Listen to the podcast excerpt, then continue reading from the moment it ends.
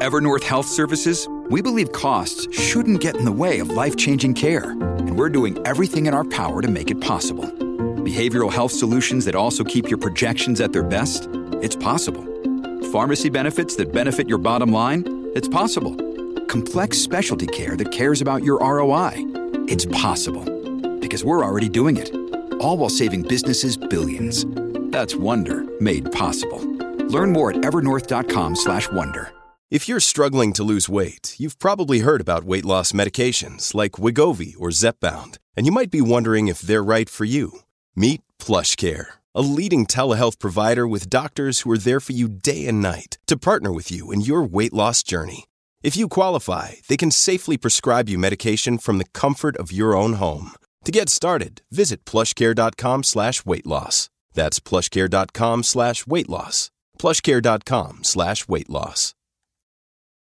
Families have a lot going on. Let OLLY help manage the mental load with new cognitive help supplements for everyone four and up, like delicious Lolly Focus Pops or Lolly Mellow Pops for kids. And for parents, try three new Brainy Chews to help you focus, chill out, or get energized. Find these cognitive health buddies for the whole fam at olly.com. That's O L L Y.com. These statements have not been evaluated by the Food and Drug Administration. This product is not intended to diagnose, treat, cure, or prevent any disease.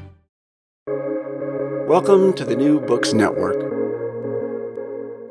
Hello, everyone, and welcome to the New Book Podcast. Today we'll be talking with Dr. Brian H. Williams, the author of The Bodies Keep Coming Dispatches from a Black Trauma Surgeon on Racism, Violence, and How We Heal. How are you doing today, Dr. Williams? I'm doing fantastic to have me on your show. Can you start by telling us a few words about yourself and how you got started on this project? Yes. Uh, first, I would say I am an Air Force brat, you know, child of a career Air Force veteran. He served 23 years. Uh, so my sister and I, my mother, we spent our lives moving every three to four years to military bases around the country and around the world. I spent some time in Japan, a hardship tour in Hawaii. And uh, inspired by my father's service, I went to the military myself, went to the Air Force Academy, was a first generation college graduate, uh, served on active duty, then later went to medical school, and eventually became a trauma surgeon. You know, did some training at Harvard, Emory, and moved to Dallas, Texas. Uh, didn't plan to become an author. Writing a book was not part of my life plan. Uh, but after a mass shooting of Dallas police officers in July 2016, uh, in the aftermath of that, I really began to evaluate what I've been doing in my career, what I could do more to serve my community. And from that, this book kind of morphed over the course of years. And I really wanted to, it's a deeply personal memoir with a lot of storytelling, where I wanted to pull the reader into this world of being a trauma surgeon, uh, being a Black doctor, what that means for healthcare, but also explore bigger issues, uh, racial justice, gun violence, how public policy impacts our lives, and just kind of putting along that story to it's heavy, but meant to be a roadmap towards hope and healing. And I hope it's a call to action for anybody that reads the book to do something differently the day after they finish reading the book. Now, in chapter one, you describe the emergency room when there's a death of a black male. Can you take the audience there? Yeah, so I really wanted to work hard to pull you into what it's like to be a trauma surgeon in the trenches when there's just this epidemic of gun violence and being on call and see five, six, sometimes a dozen gunshot victims come in over the course of a shift. And uh, we have very professional teams that are focused on saving lives, but the humanity of these injured victims uh, can't lose sight of that. And I, I always told myself if I no longer cared about these strangers, that I need to change my line of work. And pronouncing so many young people dead on arrival due to gun violence and talking to their parents, um, that, you know, that really changes a person, right? I just really want to change that so nobody had to deal with that grief. And I always, at the end, when there is a death due to gun violence, have the team stop for a moment of silence. So I want we us all to just honor our shared humanity, at least for a few seconds. Uh, recognize that tomorrow is never promised, and that all of us has a role that we can do to to make the world a better place today with our time here on Earth. And uh, that's what's kind of propelled me to do more to uh, serve my serve my community. Now, you talk about being in a society, being a Black doctor in a society that devalues Black life. Tell us more about that. Yeah, so there are fewer Black men entering medicine now than there was back in the 70s. So, you know, over the course of a few decades, our numbers are decreasing. So, that what that means is when I go into a hospital setting, uh, I'm one of the few people that look like me. But many of my patients do because I've chosen to work at safety net hospitals. So they these are hospitals that care for the indigent, uh, those with the low socioeconomic means, and many this this is a proxy for people that are you know black and brown people. And so I feel obligation to be present for them because I feel that anyone, everyone deserves high quality uh, health care. Um, but we talk about the exploitation of Black people in medicine for medical experimentation. That goes back generations, right? We talk about Tuskegee, but there's so much more, like J. Marion Sims, who did barbaric operations on enslaved women. Uh, we did whole body radiation on Black people in the late 60s to test the effects of uh, nuclear bombs. But again, these were things that were sanctioned by the government, right? We were doing this on Black people, and we did learn a lot for medicine as a result. Um, but we can't ignore that people that could not say no were used against their their will. And that's what I mean when I say that medicine devalues Black people. Um, but there's a lot of good that can come from that too. So that's what I, I want to shine a light on that as someone who's worked in medicine, has benefited from all that, and seen in humanity what can we do to honor the humanity and move forward and make healthcare just for everyone. Now, what should policymakers focus on concerning the Black balance? The here's the thing: if we look at how policy has intentionally excluded uh, Black people uh, from many segments of society and the results that persist today, if we recognize that, uh, we can understand. We can recognize, look at our history understand our present to make for a better future. Um, there's examples outside of medicine. As I said, I wanted to use my career in medicine as a jumping off part to bigger things. So let's look at the GI Bill. The GI Bill after World War II uplifted millions, you created a middle class that persists today. It allowed returning veterans to get uh, housing loans and education loans. So people bought a house for the first time and passed it along to their children. So wealth was generated and passed along. People could go to college and get a degree and get higher paying jobs for the first time, uh, transform families. But, Deidre, those benefits were denied to about a million Black service members who served in World War II. And it's been called one of the greatest racial injustices of our time because they, despite having served honorably did not get the benefits of housing loans and education loans. And we see that wealth and education gap still persists today, right? So that's what I mean like policy that was put in place that hurt Black people. Uh, we need to recognize that and put policies in place that will not just remove the barriers, but uplift entire communities that have been suffering.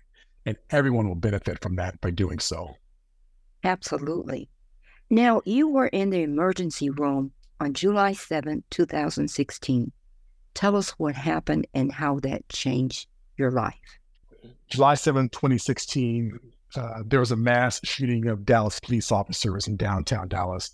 And it's, it's a night that I still think about to this day. Now, for some context, uh, 2016 was the election season between Clinton and Trump. July 7th was the day after Philando Castile was shot and killed in Minnesota by a police officer. It was two days after Alton Sterling was shot and killed by a police officer in Louisiana. So on July 7th, there were protests scheduled all around the country. But also earlier that year, we had about a month earlier, we had the mass shooting in Orlando at the Pulse nightclub. There were other shootings throughout the year. So this was kind of a crescendo leading up to this point. But on July 7th, the shooting, the um, protests in Dallas became violent when a lone sniper, Army veteran, was there targeting police officers, shot 14, seven were brought to the hospital where I was working at the Trump, and three of those officers died from their wounds. And uh, the, night nearly broke me. I, I, just losing a patient is hard. Losing three that rapidly uh, is hard, but also the context of what was happening uh, outside the hospital uh, put this all into a different perspective. And it was, it was after that night, I now walked into the room after having put on clean scrubs once again, telling the parents about their loss of their their, their son. Uh, I, I, broke down. I just I broke down. I've never done that, and uh, that was a moment where things began to shift in me. I don't know if you've had that moment, Deirdre, where something happens to you and you realize that you were different afterwards. Uh, you may not be able to describe it, but you're just different. And that's how it was. I was different and was kind of on a new path of how I wanted to serve uh, my community. Absolutely. Now, in chapter two, you talk about the demons. You didn't have this desire as a child growing up to become a doctor. How did you become a doctor? You're that is correct. That was never part of my life plan. I when I was young, I didn't see black doctors, and they talk about you you can't see it, you can't be it. It never crossed my mind to go into medicine. Uh, I knew I'd go into the military, and I did. And I was an aeronautical engineer. That was my first career. Uh, but a lot of my friends were in medicine. So I was exposed to it that way, listening to their stories about taking care of patients. And I was very intrigued by that.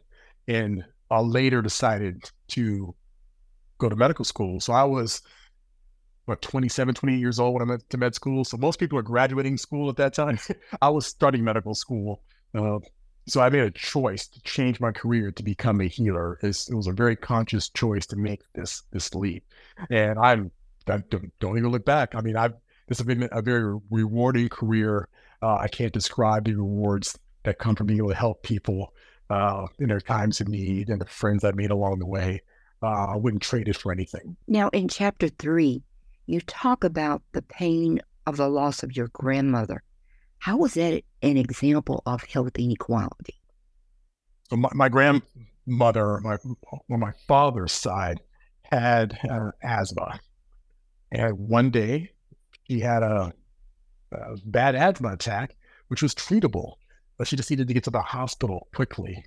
But that was at, at a time where emergency medical services would not enter the black neighborhood where they lived. So essentially, she died because they would not send help where the black people lived. And uh, that's an example of how racial disparities in healthcare are the result of systemic issues sometimes, right? And that just straight out racism there, right? They just that was straight out racism for that. But she was she could have survived that that, and it's still my father. Uh, it happened on his birthday, so uh, he thinks about that. In fact, that's a reminder on his birthday about the death of his mother, which was preventable. But I use that. I talk about what came, what come, came later, is how the emergency medical system that we take for granted now, with, with ambulances and paramedics coming to you in times of need, that began in Philadelphia with a group of black men who were hired to drive these ambulances uh, in Philadelphia, and that grew to become what we now consider our national EMS services. So an example of when when when black people uh, benefit, everybody benefits, right? Just got to talk about the history. Just got to talk about the history. Absolutely. Chapter four, you talk about the long blue line. Tell us about that incident in Hawaii where your mother called you Brian Henry Williams. Yeah, so we were. Um, I said my dad was in the Air Force. We moved around a lot. We spent a spent a time, some time in Hawaii, and up to that point, I, had been called the N word several times throughout my, my life. Uh, but that one day, uh, I snapped. I snapped at this kid and just began to pummel him. It was all out fisticuffs, just unloading, just all into anger uh, that I had on this kid. And, you know, my mom was like, Brian, you're trying to get me to stop. Henry Williams. Whenever she says Brian Henry Williams, I know I'm in trouble. Like that's the full, you know, first name, middle name, last name. I, I knew I'd crossed this line, but I, I was out of control. Um, but it was a moment that when she grabbed me, and pulled me off the kid, and I, you know, it was the last time I got in a fight. That was the last time I was in a fight. But I've been fighting ever since, right? The, the fight became internal, how to control this anger, but be outwardly non-threatening, how to be successful and progress in my career, despite seeing all the injustice I see in my job and around the country. Uh, was called, uh, you know, these internal internal battle of two different beings within me, trying to serve and trying to maintain my anger. I was trying to simply trying to be honest about that. That uh, I do have these feelings, and uh, I do control them. But now I'm at a point in my life where I've channeled that anger into good, try to channel that into being of service, not letting it be self-destructive as it had been in the past. Yes. Now you talk about your military lineage going all the way back to grandparents. Tell us about that. Yes, I'm very proud of this. My I come from a long line of veterans. My great, great, great, I guess great, great, great, great, great, great, great, great grandfather actually served in the South Carolina Regiment for the Union. He was actually enslaved and then uh, served in, in the Civil War. Uh, others served in World War One, uh, World War Two, fought in the Pacific Theater, served in the Pacific Theater in the, in the segregated units. Uh, my dad, again, 23 years in, in, the Air Force. So military service is that is the family business. Uh, but looking back, you know, my my great great great grandfather who served in the Civil War, he was enslaved, fought in the war. Afterwards, uh, received a plot of land, and that land is still in my family today. They're, you know, they've been farming on that land for generations, and I think like could he even imagine that someday one of his descendants would be would graduate college or become a doctor or do what I'm now doing, which is you know running for for office to to serve in Congress. Like they're just trying to get by day to day and survive. But in a few generations, we've come a long, long way. And I think I credit the military for giving us that sort of sense of service, um, sense of service and camaraderie and community uh, but also recognizing that we have a long way to go to manifest all of the ideals that are professed in the Constitution, right? They served when all those rights were not given to them and did it anyway with honor. Uh, so I will continue that. And there's much more for us to do. Yes. Now, in chapter five, you talk about your experience at the Tampa General Hospital. What was the advice that was given to you about AIDS and hepatitis in the hospital? Yeah. So as a student, I was on my trauma rotation, and you know, when the senior trainees, a gunshot victim came in, uh, died from their wounds, a black man, and you know, I was enthralled by the actual uh, the adrenaline and the rush of trying to save this patient. But it was afterwards recognizing how this dead black man was treated as more of a specimen to to teach. And the way he talked about this patient using terminology that I would not use to describe individuals, but then saying, look, I want you to feel in here where we, you know, we tried to save this patient with a thoracotomy, some broken bones. And he said, you know, do not catch yourself on a rib because if you, you know, you need to catch AIDS or hepatitis or some something else that you don't want to catch. It was all very clinical. It was very true. also, um, but I felt it was detached from the reality that before us was a young black man who has a family who will never see him alive again. And uh, that sort of humanity was missing from all that discussion. And uh, I, I don't want to lose that. And I want to make sure my trainees don't forget about that as well. Now, you talk about the body brokers and their promise to provide this burial cost. Tell us, what did you find out there? body brokers, it's an industry, modern industry, uh, for gathering uh, you know, non-transplantable body parts for uh, medical science. All right, um, it's unregulated, uh, and it's uh, it's become a problem because what they do is they will they will make uh, promises to people that look, we'll take care of your burial costs. You know, you sign the body over to us uh, we see use some of the, some of the parts for uh, science. Uh, but what's happened is that they typically prey on people with low, say, low economic means, so poor people, And then these bodies aren't always disposed of in a humane way. There have been some horrific stories of large the mounds of body parts being found behind some of these uh, these uh, buildings and institutions that are not disposed of, of properly. So it's it's it's a for-profit business that is uh, highly unregulated, and it's separate from transplants, like separate from getting heart transplants and organ transplants. This is a that's regulated. This body broker stuff is not.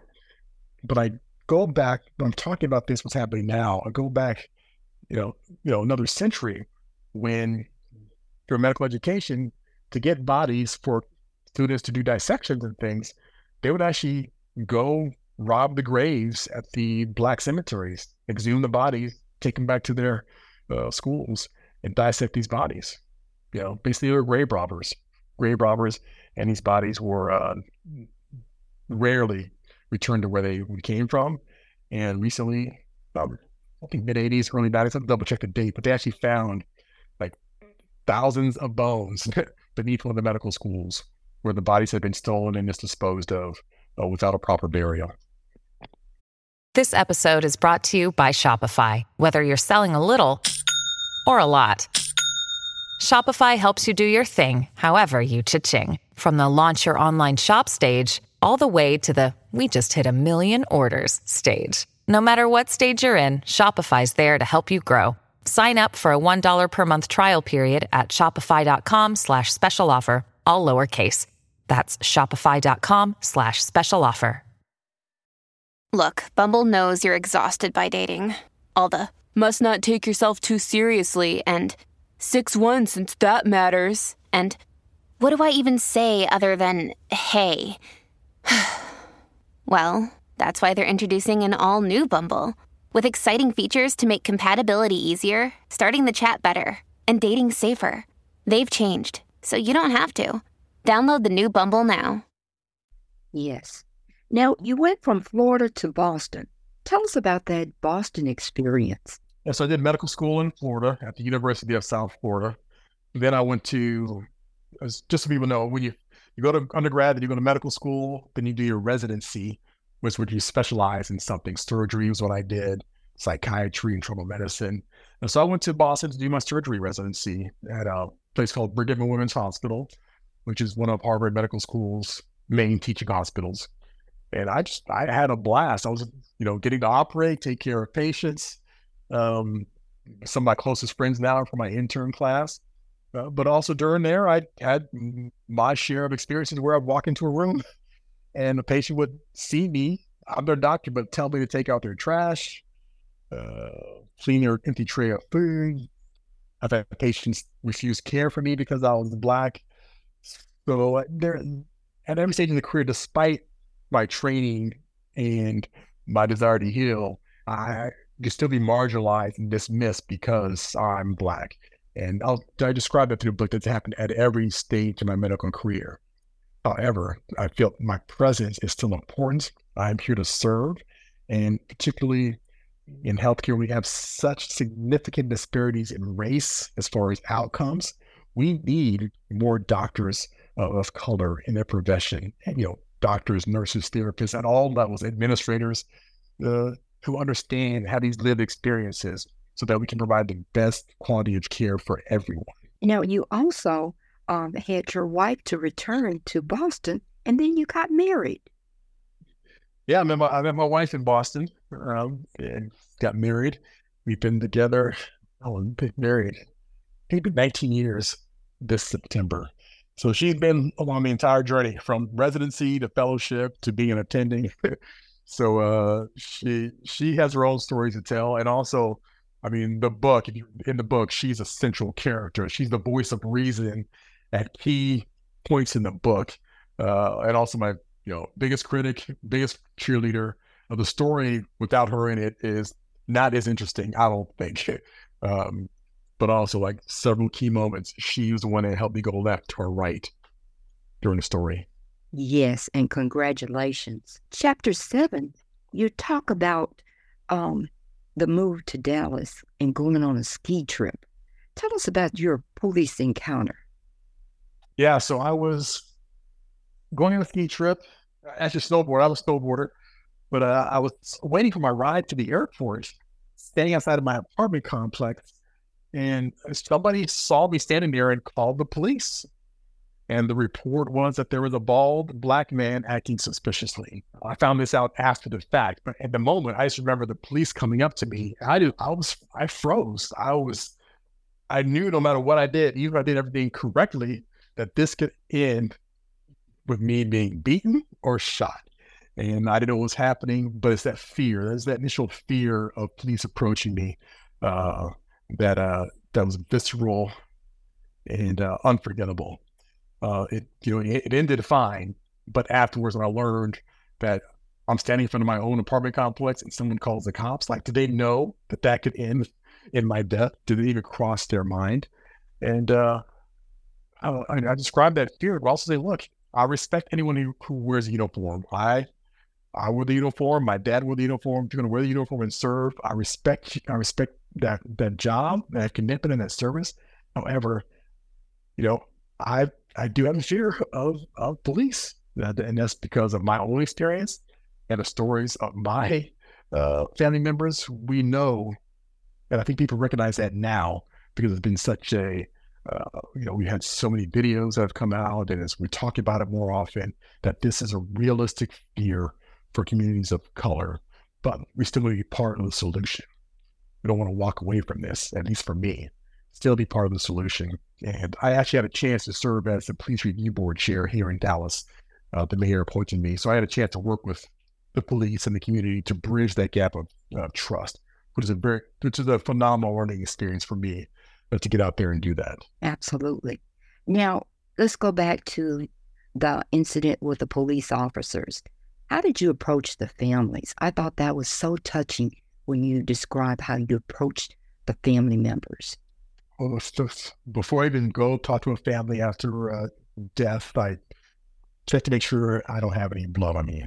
Uh, I was soaked in blood, so I had to change my scrubs and wipe off my shoes and put on my white coat and we have a family room where we have these discussions. They were already sitting when I came in, and what I do is I just I I walk them through what happens. I tell them I introduce myself, uh, tell them I'm going to tell them what happened. They can stop me at any time, ask any questions. Um, but you know, families want to know if their loved one is alive or not, right?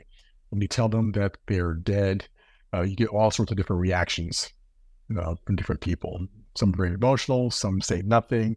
Uh, but in this moment, uh, talking to the police officers, uh, mother and our father and stepmother, uh, before he even finished the thing, the, the father said, "That's okay, Dr. Williams. I know my son is dead. I know you did everything you could. I thank you very much. I thank the whole team." And for me, that was very touching because he was comforting me during my time of grief. I'm putting on a good face to try to comfort him. And we've been close uh, ever since then. We frequently see each other and talk and text. Um, so that that tragedy has bonded us in a way uh, that's really hard to explain. Now, four days after the shooting, they needed somebody from the hospital to talk with the media. And that's where the society knew and found out about Dr. Brian Williams. Tell us about that day of getting in front of the camera. Yeah, that, that press conference changed everything, Deirdre. Before that, I lived a comfortable life of anonymity. I've been asked to give interviews before, and I've always declined, but that day changed things. Uh, they asked me to come to this press conference they were going to have to talk about the shooting, and I initially declined. Uh, I didn't want to be part of it. Uh, I was still reliving that night. It was a very traumatic night for me. I, I felt um, you know, I, I, avoided the media. I wasn't turning on the TV, the news. I was in my own little bubble, going to work, going to going home. And when I was asked, I said no. And I told my wife, they're going to have a press conference. You want to watch this press conference, but I'm not going to be there. And she got back to me right away and said, "You have to go to that press conference. You don't have a choice. Get over yourself. This is bigger than you." And her point was, you know, you had a you had a black sniper who was shooting police officers. The whole out there, it's Black Lives Matter. Blue Lives Matter, All Lives Matter. She said they're saying that black men are evil, they deserve to die. She said people need to see that that night that you, the black doctor, were there trying to save these cops. Especially since I was the only black doctor, black trauma surgeon in the group, and it was initially my night off. I was supposed to be off that night, but I changed shifts at the last minute with one of my partners. So she said, just go there so they can see they can know that that you were there. So I did. I showed up, had no plans to speak, but then I did speak because what was being said, or what was not being said at the press conference didn't sit well with me. Because we weren't talking about racism, we weren't talking about policing, we weren't talking about gun violence. And I said, we have to talk about this or nothing will change. So in the moment I spoke, it was heartfelt, unplanned, and from that point on, that moment went viral and my life changed. Absolutely. Now, tell the audience you have a daughter and you took her to the the Martin Luther King class project in kindergarten, and she had a question. I thought this was telling us about young people today. Yeah, so at the time, my daughter may have been five or six in either kindergarten or first grade. Uh, daughter's multiracial, and they were talking about Martin Luther King.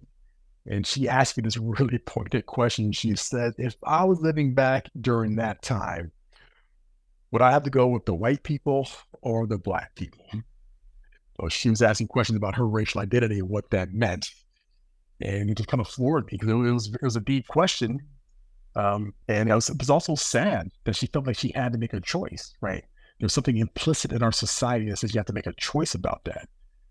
And my response was like, look, you don't have to choose. Like, you don't go with anybody. You have them follow you because God put all the best parts of everybody and put them into you, so they will follow you. And um, but you know, since then, you know, she's 13 now. She's a teenager, growing into her own.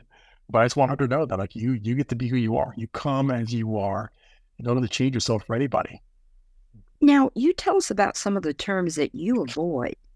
Tell us about those terms that you just don't use. Undeserved. Yeah. So yeah, I, I try to avoid using terms that describe communities uh, that that that deny their humanity. We talk about marginalized communities, underserved communities. Uh, I, I, I, I, I I now try. I use the term like communities of opportunity. Right. We need to see not what's missing, what's absent, but what is possible, and also how we work with the members of the community because people that are closest to the problem often have the best solutions. So I, I, try to inject when I'm talking about this and solutions because the, the, book is supposed to be hopeful. It's a path towards healing. Use terms that are hopeful and and and and, and, and that are positive and collaborative. So communities of opportunity, I feel, and it's not my term. Some I heard this from someone that says, I like that. That's a great way to describe this. And I've been using that more and more when I talk about how we can transform communities that have endemic violence, communities that have high rates of uh, healthcare uh, disparities, low educational opportunities, housing, uh, lack of housing. What can we do to uplift entire communities so that everyone can thrive? That is what I'm committed to. How we can create communities where all can thrive. Now, in chapter 18, you talk about the economical tools of gun violence. Tell us what are su- the suggestions you have here. Well, I believe that we all have the right to live free of the fear of gun violence, and we can save lives and respect our Second Amendment rights at the same time. These are not mutually exclusive; they can go uh, together. And the perspective I bring is as a trauma surgeon who has seen uh, too much needless death and suffering due to gun violence, seen too many families torn apart by gun violence. Uh, as a veteran, I've trained on weapons. And as a family member, uh, survivor, I've had members of my family taken from me due to gun violence. So it's personal and professional. Uh, but as an academic, I've studied solutions. I, I, wrote this book, and I served in Washington as a health policy advisor uh, for Senator Chris Murphy when we passed the gun safety bill uh, two years ago, the most significant gun safety bill in a generation after the shooting in Uvalde. So it's possible to use policy to save lives and still respect our Second Amendment rights. So that's what I'm talking about. And bringing the perspective of everyone to the table not just the mass shooting victims. And to be clear, any one loss of life due to gun violence that we can prevent is too many. But my everyday life as a trauma surgeon was just the uh, violence that comes from handguns that are happening every day. What can we do to reduce that sort of gun violence? Intimate partner violence, unintentional shootings. There's so much we can do with the right leaders in place. Yes. Now, after a person reads your book, what message would you like them to leave with? The book is a call to action.